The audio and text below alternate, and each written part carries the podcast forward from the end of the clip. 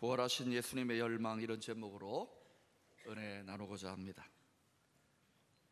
부활의 주일, 복되고 기쁜 주일 아침이지만 그 어느 해의 부활 주일보다도 온 국민들, 특별히 우리 믿는 자들의 마음도 심히 힘들고 어렵습니다. 간절하게 지난 며칠간 기다리고 기다렸던 추가적인 구원의 소식, 생명의 소식은 더 이상 들려오지 않습니다. 이 참담한 사고를 통해서 모든 사람들이 다시 한번 절실하게 깨닫게 되는 것이 무엇입니까? 이 세상에서 가장 중요하고도 귀중한 것, 그것은 바로 생명이라는 것입니다. 마태복음 16장 26절에서 주님께서 이렇게 말씀하셨지요. 사람이 만일 온 천하를 얻고도 제 목숨을 잃으면 무엇이 유익하리요? 사람이 무엇을 주고 제 목숨, 제 생명과 바꾸겠느냐? 우리는 정신없이 분주하게 살아가다가 인생의 가장 절박한 위기, 곧 생명의 위기 앞에 서게 될 때에 비로소 이 세상의 모든 것들, 우리가 집착하고 아둥바둥하는 것들, 절대적인 것이라고 하는 것들이 이 생명과 비교해 볼 때 아무것도 아니라는 그 평범한 진실을 깨닫게 되는 것입니다. 생명 너무도 귀한 것이지만 하나님의 말씀, 계시의 말씀인 성경은 두 가지 종류의 생명이 있다고 증거하고 있습니다. 그 하나는 육체적인 생명이요. 또 하나는 영혼의 생명입니다. 우리는 호흡하고 피가 돌아가고 심장이 뛰면 살아있다 이렇게 이야기하고 숨 쉬지 않고 심장 멈추면 죽었다 이야기하지만 몸으로서의 육체적인 생명 이것은 진짜 생명은 아닙니다. 일시적인 생명이에요. 장미꽃 꺾어가지고 들고 있습니다. 제가 보입니까? 보이면 병원 가야 됩니다. 장미꽃이라고 하십시다. 살았습니까? 죽었습니까? 살아있는 것 같지만 죽었어요. 왜? 뿌리가 뽑혀졌기 때문에. 우리 육체적인 생명도 백년 남짓 뿌리 뽑혀진 것입니다. 영원히 못 삽니다. 그래서 살아있지만 죽은 생명과 같은 거예요. 일시적인 생명이라는 것을 알아야 됩니다. 진정한 생명, 모든 만물에 영원한 생명이 깃들이는 자리가 있는데 그건 바로 그 몸 안에 있는 영혼입니다. 그 영혼이 진정한 생명의 자리입니다. 여러분, 사과가 있다고 하십시다. 자, 제가 사과 들고 있습니다. 보입니까? 영안이 밝아지셔야 돼요. 이 사과에 생명이 어디에 있다고 생각합니까? 사과를 싸고 있는 사과의 몸, 과육, 그것을 먹거나 썩어버릴 것입니다. 거기에 생명이 있는 것이 아닙니다. 사과의 생명은 어디에 있습니까? 보입니까? 보이지 않습니까? 보이지 않아요. 우리는 씨앗 먹지도 않고 버려버립니다. 쓸모없는 것, 쓸데없는 것. 우리 영혼도 몸 속에 감추어져 있지만 쓸데없는 것, 쓸모없는 것이 아니라 거기에 생명이 있어요. 사과의 씨앗, 그 생명을 심으면 뭐가 납니까? 사과 열매가 맺힙니다. 사과 나무가 생겨서 열매가 맺힙니다. 어떻게 그렇게 됩니까? 그 씨앗 속에 하나님이 생명의 명령, 생명 DNA의 진리의 말씀으로 하나님이 명령하셨어요. 그대로 되는 거예요. 사람은 그거는 못 만들어냅니다. 생명의 주인은 하나님이세요. 우리 몸에 생명 DNA가 영생의 DNA가 들어오는 것이 아니라 예수 복음의 말씀 예수 믿으면 영원히 영생을 얻게 된다. 이 하나님의 언약, 이 하나님의 말씀의 씨앗이 우리 영혼에 심어지기 때문에 몸은 멸하여져도 부활하게 되는 줄로 믿습니다. 영원히 사는 거예요. 진정한 생명, 영원한 생명은 썩을 육체라고 하는 질그릇 안에 숨겨져 있는 영혼 안에 있다는 것. 그래서 진정한 크리스찬은 영적인 삶, 영혼의 생명을 중심으로 살아가야 되는 거예요. 일시적인 것에 몰두하고 올인하는 사람은 어리석은 사람이라니까요. 그런데 자꾸만 우리는 육체에 몰두하게 되어 있습니다. 고린도전서 15장 22절에 보면은 이런 말씀이 나옵니다. 여러분이 읽어 보세요. 시작.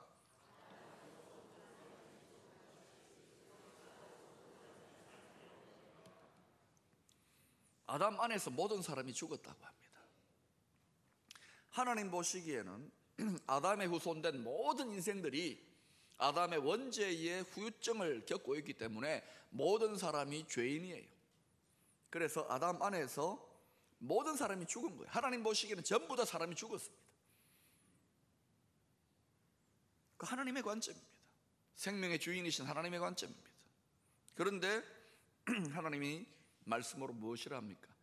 그리스도 안에서 그리스도를 믿는 믿음 안에서 모든 사람이 삶을 얻는다. 진정한 생명, 영원한 생명을 얻는다는 것입니다. 성도는 이와 같은 하나님의 성경적인 생명관을 가져야 되는 거예요. 지금 육체가 살아있다고 살아있는 게 아니라니까요. 진정한 생명은 다른 곳에 있어요. 왜 아담 안에서 모든 사람이 죽었느냐? 아담이 하와가 죄를 범함으로 인간의 몸의 상태가 어떻게 되어버립니까? 이전에는 하나님의 영이 깃들이는 몸이었는데 living spirit이었는데 이제는 영원한 생명이신 하나님의 영이 우리 몸에서 떠나가 버린 거예요. 그래서 몸뚱아리적 존재, 육체적 존재가 된 거예요. 일시적으로는 살아있지만 영원한 생명은 영혼은 죽어버린 거예요. 그래서 우리가 죽은 영혼, 죽은 영혼 하는 이유가 그겁니다. 하나님의 영이 떠나버린 거예요. 예수를 믿고 난 다음에 우리에게 주시는 구원의 보정, 영생 얻었다, 천국 시민 되었다는 하나님의 확증, 그게 뭐냐?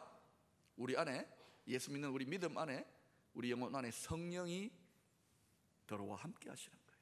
거룩하신 하나님의 영, 영원한 생명이신 하나님의 영이 우리 안에 들어오므로 영혼이 다시 살아나는 거예요. 진정한 생명의 근원이신 영혼이 다시 살아나서 그래서 육체는 멸하여져도 부활함을 얻게 되고 영원한 하나님의 생명에 참여하게 되는 것입니다. 우리는 그걸 믿는 겁니다. 이와 같이 두 가지 종류의 생명이 있다면 잘 생각 논리적으로 생각해 보세요. 생명이 두 가지 종류가 있다면 죽음도 몇 가지가 있겠습니까? 세 가지? 한 가지? 두 가지죠. 생명이 두 가지라면 죽음도 두 가지인 거예요. 요한계시록 21장 8절에 보면 이런 말씀이 나옵니다. 그러나 두려워하는 자들과 믿지 아니하는 자들과 흉악한 자들과 살인자들과 음행하는 자들과 점술가들과 우상 숭배자들과 거짓말하는 모든 자들은 불과 유황으로 타는 못에 던져지리니 이것이 어떤 사망요? 둘째 사망, 둘째 죽음이라고 합니다.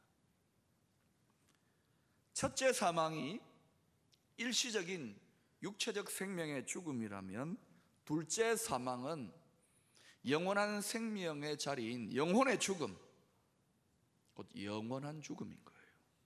그런데 이 둘째 사망은 이 영원한 죽음은 불과 유황으로 타는 못에 던져져 온천입니까? 불과 유황으로 타는 못에 던져져 영원히 고통받는 살아있는 죽음인 거예요. 하나님은 이곳에 사람을 집어 던지는 분이 아닙니다. 하나님은 모든 사람을 위하여 천국을 예비하시고 에덴을 예비하시는 분이십니다. 그러나 이 인생에 인간에게 이 세상을 이렇게 비극적으로 망하게 하고 죽음이 들어오게 한 원수 원수 마귀 사탄의 세력들 내버려 두면 안 되잖아요. 하나님은 진노하심으로 타락한 천사들 사탄의 세력들을 영원토록 죄의 근원을 격리할 영원한 천국의 감옥으로서의 지옥을 허락하신 거예요. 거기는 사람 갈 데가 아닙니다. 그런데 이 친구들이 물귀신 작전을 쓰는 거예요. 네 죽고 내 죽자. 하나님의 가장 사랑받는 자녀들인 인생들을 같이 끌고 들어가는 거예요. 우리가 진실로 두려워해야 할 것은 첫째 사망, 육체적인 죽음이 아닙니다. 성도는 죽어도 잔다 그러지 않습니다. 죽는 게 아니라니까요. 사과를 심어서 썩으면 죽으면 나무가 날아나서 열매가 맺히는 것 속에서 여러분 부활의 생명의 소망을 가져야 되는 거예요. 더 두렵고 떨리는 죽음은 바로 영원한 죽음, 생명의 근원이신 하나님과 영적으로 분리된 둘째 사망입니다. 왜 우리가 예수 구원의 복음을 힘을 다해 전해야 되는가? 왜 예수 믿어야 되는가? 그것이 둘째 사망을 향하여 달려가고 있는 모든 인생들에게 그 둘째 사망을 피하는 영원한 구원의 길이기 때문에 그래요. 하나님이 그렇게 정하셨어요. 그게 하나님의 법이고 하나님의 의입니다. 거기에 시비를 거는 모든 인간의 의, 인간의 선한 방법, 인간의 구원의 방법 다 복음의 원수입니다.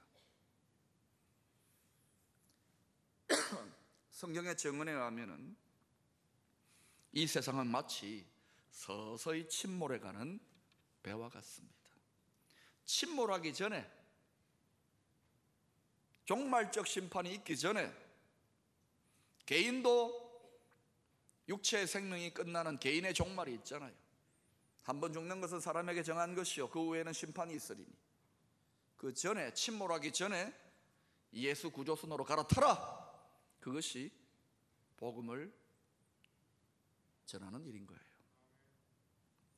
우리가 예수 믿고, 하나님 말씀 믿고, 성령의 감동으로 날마다 성령의 깨우치심 속에서 천국의 삶을 살면서 이 성경적인 생명과 죽음의 비밀을 먼저 깨달은 자로서 우리가 가만히 있다면 그건 죄입니다. 가만히 있다면 예수의 복음을 제대로 깨닫지 못한 사람일 수도 있는 거예요. 여러분, 자녀들을 사랑하시죠? 마음이 아픕니다. 오늘 집에 가셔서 자녀들에게 예수 잘 믿어야 된다. 예수 끝까지 잘 믿어야 된다. 이 이야기 해줄 수 있기를 바랍니다. 하나님은 모든 생명의 부모님이 되십니다. 믿는 자들의 아버지만이 아니에요. 믿지 않은 인생들에게도 하나님은 아버지가 되세요. 그런데, 그런데, 우리 믿는 자들은 예수 안에서 하나님과 아버지의 법적인 관계, 화목된 관계를 회복한 상태에 있습니다. 다시금 하나님의 자녀라는 호적을 회복한 거예요. 그러나 믿지 않는 자들은 죄송하지만 하나님이 그렇다고 합니다. 본래 하나님이 사랑하는 자식이기는 자식인데 여전히 인생의 이 세상에 이 비극을 가져온 이 처참한 사망을 가져온 원수의 편, 사단 마귀의 편에 자기도 모르게 가담되어져 있기 때문에 하나님을 대적하는 구원을 대적하는 생명을 대적하는 원수 관계에 놓여 있는 거예요. 그래서 저주 아래 놓여 있는 거예요. 이것을 로마서 5장 10절은 이렇게 증거합니다. 곧 우리가 원수 되었을 때예요. 여러분 예수 안 믿는 상태는 그냥 나 하나님하고 무관해. 난 손 씻었어가 아닙니다. 하나님과 원수된 상태에 있다는 걸 아셔야 됩니다. 우리가 원수 되었을 때, 내 하나님 원수한 적 없는데요. 하나님 인정하는데요. 하나님 예수 그리스도를 믿지 않으면 자동적으로 하나님의 법 속에서 그렇게 되게 되어 있습니다. 곧 우리가 원수 되었을 때에 그의 아들 예수의 죽으심으로 말미암아 하나님과 화목하게 되었은즉 화목하게 된 자로서는 더욱 그의 살아나심으로 말미암아 부활하심으로 말미암아 구원을 받을 것이니라. 예수님이 왜 사망에서 부활하셨는가? 여러분, 예수 믿으면 영원한 생명을 얻는다는 샘플 모델이 필요할 거 아닙니까? 우리 자매님들은 화장품 가게 가면 얼마나 샘플을 많이 씁니까? 예수 부활이 샘플인 거예요. 모델인 거예요. 분명합니다. 하나님은 가장 중요한 생명의 문제에 있어서 애매모호하지 않습니다. 믿어봐라 그럼 갈지 안 갈지 모른다. 영원한 생명 얻을지 않을지 모른다가 아닙니다. 추측이 아닙니다. 연구가 아닙니다. 사망의 생명으로 옮겼느니라 천국 백성 되느니라 나의 자녀가 되느니라 분명히 못 받고 있어요. 영생 주신다고 못 받고 있어요. 하나님 말씀입니다. 만약에 여러분 여러분의 자녀가 여러분 부모의 원수가 되어서 둘째 사망의 길 영원히 고통하는 것으로 끌려 들어가고 있다면 침몰해 가고 있다면 여러분 사랑하는 자녀들 향하여 어떤 마음을 가질 것 같습니까? TV도 못 켜겠어요. 너무 가슴이 아팠어. 오죽하면 그 부모님들이 미친 듯이 절규하다가 어떤 부모님들은 바다에 뛰어들어요. 미치는 거예요. 안타까워서, 불쌍해서, 사랑에 복받쳐서. 사랑하는 여러분, 하나님 아버지의 마음도 이런 거예요. 수많은 사람들이 지금도 둘째 사망의 길로 가고 있습니다. 침몰하는 길로 가고 있는 거예요. 우리를 하나님의 사랑 그러면은 구원받은 우리와 아주 사랑의 교감을 나누며 낭만적으로 커피 마시는 이런 분위기의 사랑만 있는 게 아닙니다. 하나님의 사랑에는 이렇게 처절한 사랑, 미칠 것 같은 사랑, 불붙는 안타까운 사랑이 있는 거야. 이것 때문에, 이것 때문에 뛰어드는 거예요. 이것 때문에 목숨을 걸고 전 세계 열방에서 피 흘리기까지 복음 전하는 거예요. 여러분 예수를 믿으면서도 하나님 아버지의 가장 깊은 곳에 그 속마음 그거 헤아리지 못한다 그러면 아직도 영적으로 어린아이입니다. 은사를 체험하고 뭐 방언을 하고 난리법석을 떨어도 하나님 아버지의 미칠 것 같은 사랑 바울이 왜 목숨을 걸고 순교하기까지 조금도 후퇴하지 아니하고 끝까지 집요하게 이방인들에게 복음을 전했습니까? 사랑의 강권이라고 표현하죠. 그리스도의 사랑, 하나님의 사랑이 나를 강권한다. 미칠 것 같은 안타까운 하나님의 마음이 예수의 심장이 그를 밀어내는 거예요. 밀어내는 거예요. 힘들다고요? 힘들어서 구조를 포기한다고요?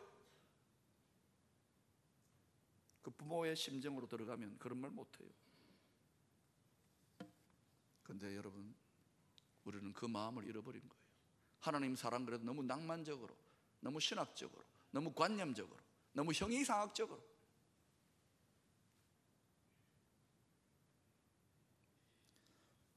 오늘 본문은 열 드라크마 중에 한 드라크마 잃어버린 여인이 그 잃어버린 돈을 찾는 비유입니다. 한 드라크마라는 것은 은화 동전을 말하는 거예요. 당시에 노동자 하루 품삯인데 오늘날 노동자 품삯 좀 후하게 쳐주십시다. 하루 10만 원 일당 잡아주십시다. 10만 원 정도 되는 돈입니다. 웬만큼 사시는 분들에게 10만 원 그렇게 많은 돈 아니잖아요. 그까지 끝하고 넘어갈 수도 있는데 근데 이 여인은 부지런히 찾고 찾습니다. 그리고 그 돈을 마침내 찾아냅니다. 이 말씀, 이 비유가 우리에게 무엇을 교훈하고 있다고 생각합니까? 전도학 교수인 이상만 박사가 한국교회 성도 100명에게 물었습니다. 당신은 평소에 전도를 얼마나 하십니까? 그 대답이 이랬습니다. 저는 전도를 거의 하지 못합니다.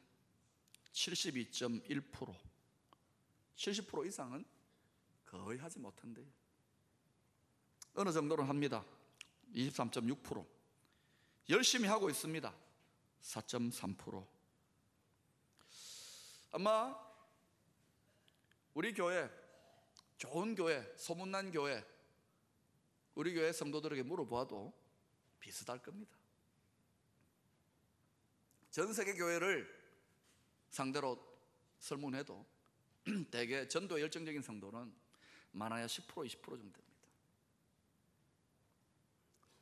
전도 못하는 분들 이유가 있습니다. 분명히 이상만 박사가 또 물었습니다. 왜 그러면 그 100명의 사람들에게 전도가 잘 안 되는지 힘드는지 가장 많은 대답 40.6%가 먹고 살기가 너무 바빠서 우리들의 대답 아닙니까? 그 다음은 나 자신의 신앙이 모범이 되지 못해서 25.4% 25.4% 누군가를 전도해서 같이 신앙생활하면 내 믿음 없음이 뾰록 날까봐 그래서 오면 안돼 오면 안돼. 그 다음은 전도는 하고 싶지만 자신이 없어서 입이 안 열립니다. 22.3% 이런 분들 또 있을 거예요. 이 통계에 의하면은 결국은 예수 구원의 복음을 담대히 외치고 부지런히 증거하지 못하는 이유가 뭡니까? 하지 못하는 분들 훨씬 더 많은데 먹고 살기에 너무 바빠서 너무 바빠서 그래서 시간도 마음의 여유도 에너지도 없다는 말입니다. 어때요? 우리도 그렇지 않습니까? 참 바쁩니다. 성도들 참 열심히 사는데 정말 바빠요. 한 사람 버려가 안 되니까 부부가 맞벌이도 하고 어떤 사람은 아침과 저녁으로도 일하고 먹고 살기 힘듭니다. 애도 키워야 되고 또 신앙생활도 해야 되고 주일 성수도 하기 힘들어요. 그죠? 내 신앙도 겨우 지키는데 남 보고 교회 가자고 나는 도저히 못합니다. 힘듭니다. 아니 하고 싶어도 할 수 없어요. 대부분 적극적으로 복음 전하지 못하는 분들의 마음을 제가 대변한 것입니다. 여러분 비난하는 게 아니라 이게 현실입니다. 먹고 살기에 너무 바빴어. 돈 중요합니다. 여러분 돈 없으면은 얼마나 힘듭니까? 이 세상에서 돈 없으면 사람 취급도 못 받아요. 오죽하면 어떤 성도는 새벽에도 나와서 하나님 돈 좀 주이소. 하나님도 돈 없으면 뭐 얼마나 힘든지 알 겁니다. 그 기도 제가 이해돼요. 그런데 여러분 정말 우리는 가장 중요하고도 우선적인 가치가 있는 일에 그렇게 바쁘게 부지런히 올인하며 살아가고 있는 것일까요? 1991년도에 출판된 미국이 진실을 말했던 날이라는 책이 있습니다. 이 책에도 설문조사가 나오는데 이런 질문을 합니다. 만약 누군가가 여러분에게 100억 원을 준다면 얼마요? 100억, 100억. 생각만 해도 기분 좋아요. 100억 원을 준다면 당신은 무슨 일을 할 수 있겠습니까? 리스트를 쭉 주고 체크해 보라 그랬습니다. 이 질문에 응답했던 미국인들의 대답의 내용입니다. 가족을 버릴 수 있다? 몇 프로일 것 같아요? 25%. 100억이야, 100억. 그까지 가족, 남편, 뭐, 자식이 뭐 필요했어? 100억, 100억, 100억. 예, 여러분 얼굴이 밝아지네요. 100억이니까. 100억 준다니까 또 25%가 뭐라는 뜻입니까? 교회를 버릴 수 있다. 그까지 신앙? 100억, 100억. 교회? 버려버리는 거야, 까짓 거. 23%가 일주일 이상 몸을 팔 수 있다. 까짓 거 몸땡이 이거 뭐 아무렇게 불리지 뭐 23%. 100억, 100억. 1억 아닙니다, 100억. 미국 국적 포기할 수 있다. 16%. 연인이나 배우자를 떠날 수 있다. 16%. 잘 됐다. 왼수인데. 입을 다물어서 살인자가 풀려나게 할 수 있다. 10%. 사람을 죽일 수 있다. 7%. 필리핀에는 뭐 100만 원만 줘도 사람 죽인다는데. 100억, 100억. 성전환 수술할 수 있다. 4%. 아이들을 입양시킬 수 있다. 3%. 아이들이 제일 힘든가 봐요. 여러분 어때요? 이 세상이 이 세상의 가치가 뭘까요? 우리 한국 사람들한테 물어보면 다르게 답할까요? 정직하게 답해야지. 여러분한테 물어보면 어떻게 답할 것 같습니까? 이 세상은 전능하신 돈을 숭배하는 세상입니다. 돈이면 안 되는 게 어디 있어? 사필 귀돈이라는 거 아세요? 모든 게 돈이야. 성도들도 돈 앞에 발발발발 떱니다.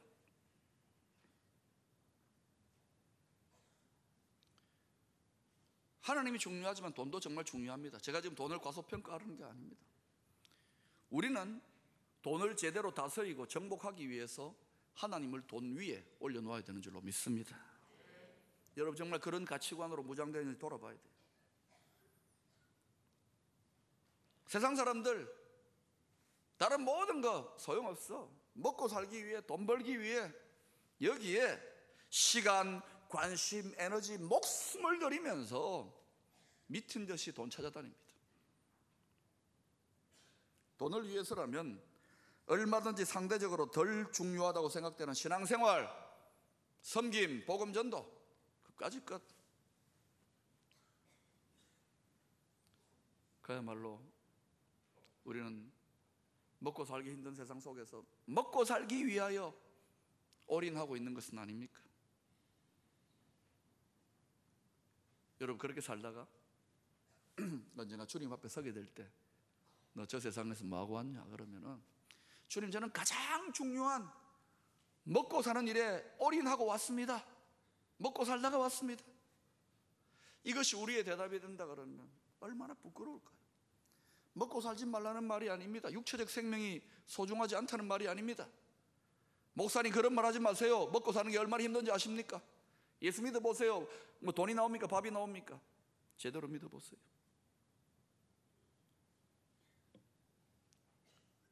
과연 먹고 사는 문제, 돈벌이가 우리가 찾고 또 찾아야 될 가장 소중한 문제, 가장 소중한 가치를 가진 주제냐는 거예요. 직장 평균치라는 말도 아닙니다. 열심히 직장 다녀야 되고 돈 벌어야 되지만은 그것이 가장 중요한 가치가 있는가? 잃어버린 한 드라크마를 부지런히 찾고 있는 이 비유가 돈은 10만 원이라 할지라도 악착같이 찾아내야 된다는 그 교훈을 주려고 이 메시지를 하고 있는 것입니까? 이 비유 한, 드라마, 한 드라크마를 잃어버린 이 여인에게 그 돈 10만 원 정도 한 드라크마는 돈 이상의 훨씬 더 큰 가치를 지니고 있다는 것을 알아야 됩니다. 성경학자들의 배경 연구에 의하면 고대 이스라엘 사회에서는 결혼식을 할 때 신랑이 신부에게 내가 당신을 영원토록 사랑하겠다는 사랑의 증표로 은화, 드라크마 10개를 줄로 묶어가지고 신부에게 사랑의 증표로 준답니다. 그러면 신부는 그것을 가지고 머리띠나 또는 뭐 목걸이나 장신구를 삼아가지고 그렇게 착용하고 다녀요. 이것을 가리켜서 뭐라고 하느냐? 세메디라고 합니다. 한번 따라합시다. 세메디. 오죽하면은 이 세메디를 받은 여인들은 남편 신랑의 사랑의 징표니까 잠잘 때도 그걸 벗어버리지 않는 거야. 차고 자는 거야. 그것은 뭡니까? 한 100만 원 돈 되는 그러한 장신구입니까? 그건 돈 이상의 의미가 있는 거예요. 사랑의 징표. 우리의 부부 관계, 사랑의 관계가 영원토록 지속될 것을 약속하는 약속의 의미가 있는 거예요. 그런데 그 중에 하나를 잃어버렸어. 세메디가 깨어졌어요. 돈 이상의 훨씬 더 중요한 의미와 가치가 있는 물건인 거예요. 당시 이스라엘의 도둑놈들도 이 세메디는 가져가지 않았다고 합니다. 왜?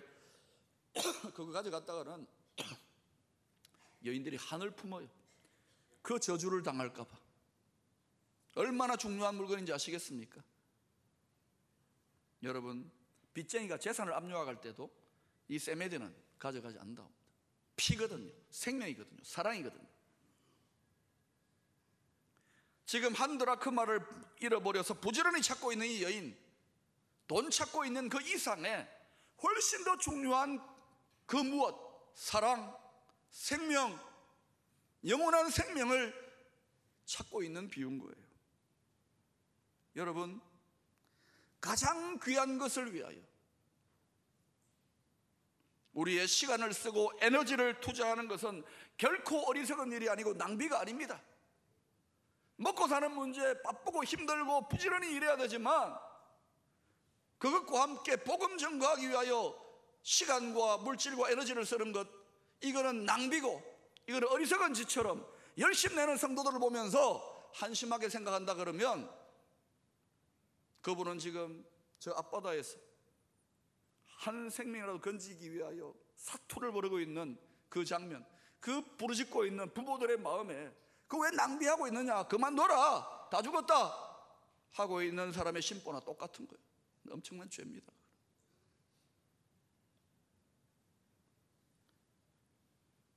낭비가 아닌 거예요. 윌슨 카라이라고 하는 영국의 유명한 목회자는 그의 책에서 이런 말을 한 적이 있습니다 내 목회 인생에서 가장 힘든 일이 있었다면 그것은 교회 의자에 앉아 있는 성도들이 복음을 위하여 일어나 입을 열도록 촉구하는 일이었다. 지난주에 이어서 저는 또 다음 주까지 계속 복음 전도 한 영혼에 대해서 메시지를 하고 있습니다.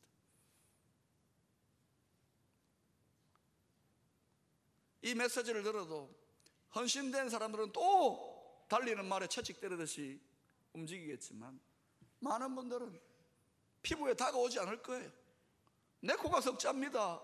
난 너무 바빠요. 내 믿음 그렇게 좋지 않아요, 목사님. 자꾸 그런 말 하지 마세요. 힘들어요. 부담 주지 마세요.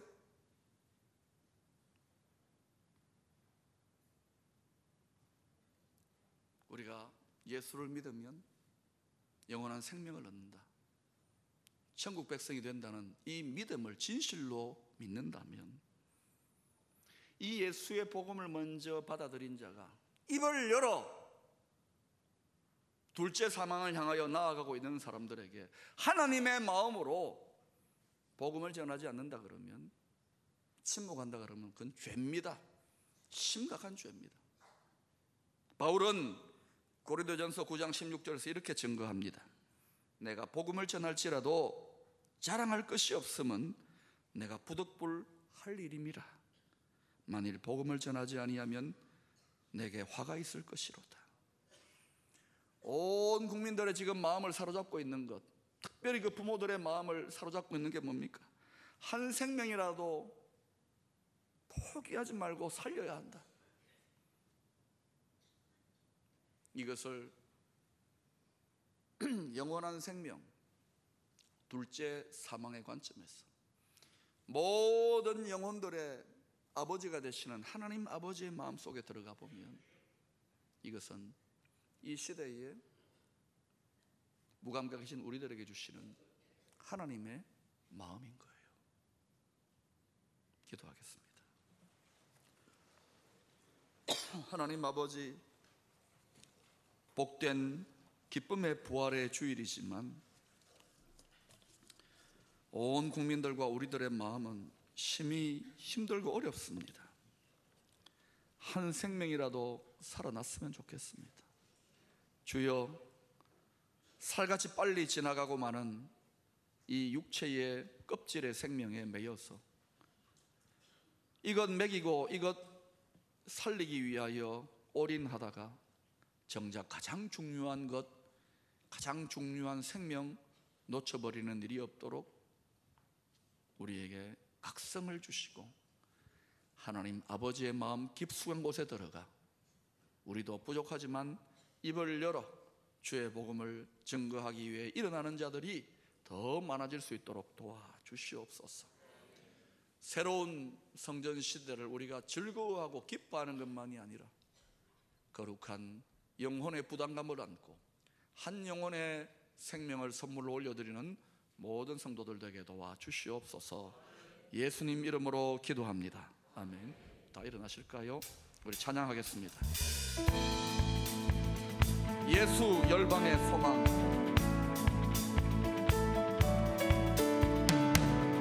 예수 열방의 소망 예수 우리의 위로자. 주는 온 땅의 영원한 소망. 예수 어둠 속의 빛. 예수 변함없는 진리. 주는 온 땅에 빛이 되시네. 우리 위해 죽 으시고 다시 사신 생명의 주 우리 위해 죽으시고 다시 사신 생명의 주. 주님만이 소망이요 주님만이 소망이요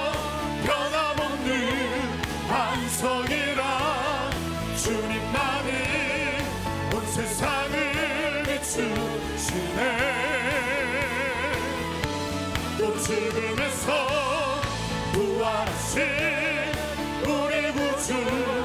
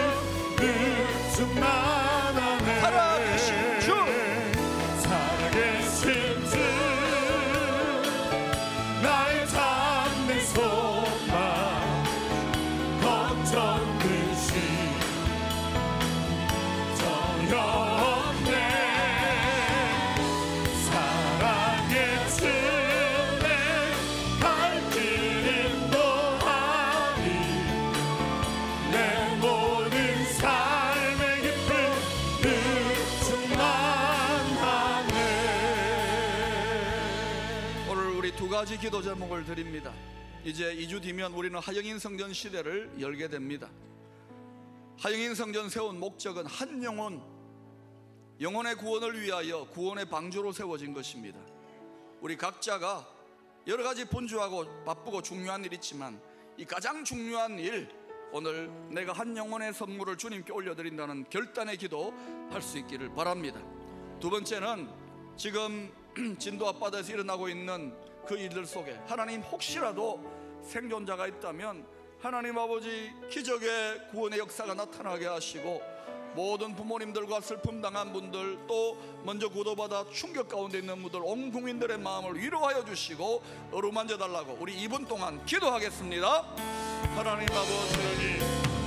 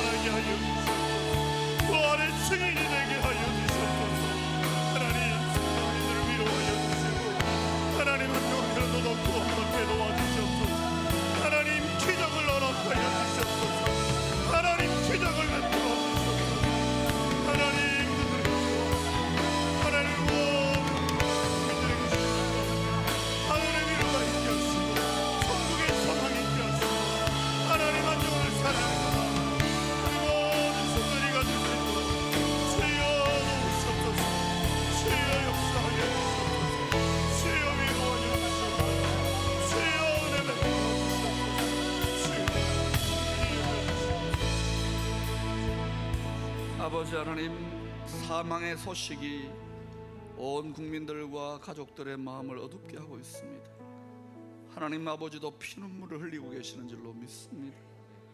주여 자비를 베푸시고 생명의 소식을 허락하시고 위로를 허락하여 주시옵소서. 하나님 사망의 소식이 처처에서 들려오는 때에 생명의 구원의 소식을 맡은 구원방주에 탑승한 주의 백성들이 생명의 구원의 복음을 담대히 입을 열어 증거하지 않는다면 그건 죄인 줄로 믿습니다. 하나님의 각성의 경고의 말씀을 듣게 하시고 이 부활의 주일 피상적으로 기뻐할 것이 아니라 거룩한 부담감을 안고 나아가 하나님 찾으시는 영혼들을 건져내는 복음의 전사들이 되게 도와 주시옵소서. 이제는 부활이요 생명이신 예수 그리스도의 은혜와 우리를 구원하시기 위하여 아낌없이 아들 내어 주신 하나님 아버지의 기이하신 사랑과 하나님 아버지의 그 깊은 마음을 깨닫게 하여 복음의 증인으로 담대히 나서게 하는 성령의 은사가 오늘 함께한 모든 주의 백성들에게 이제로부터 영원까지 함께 하시기를 축원하옵나이다. 아멘.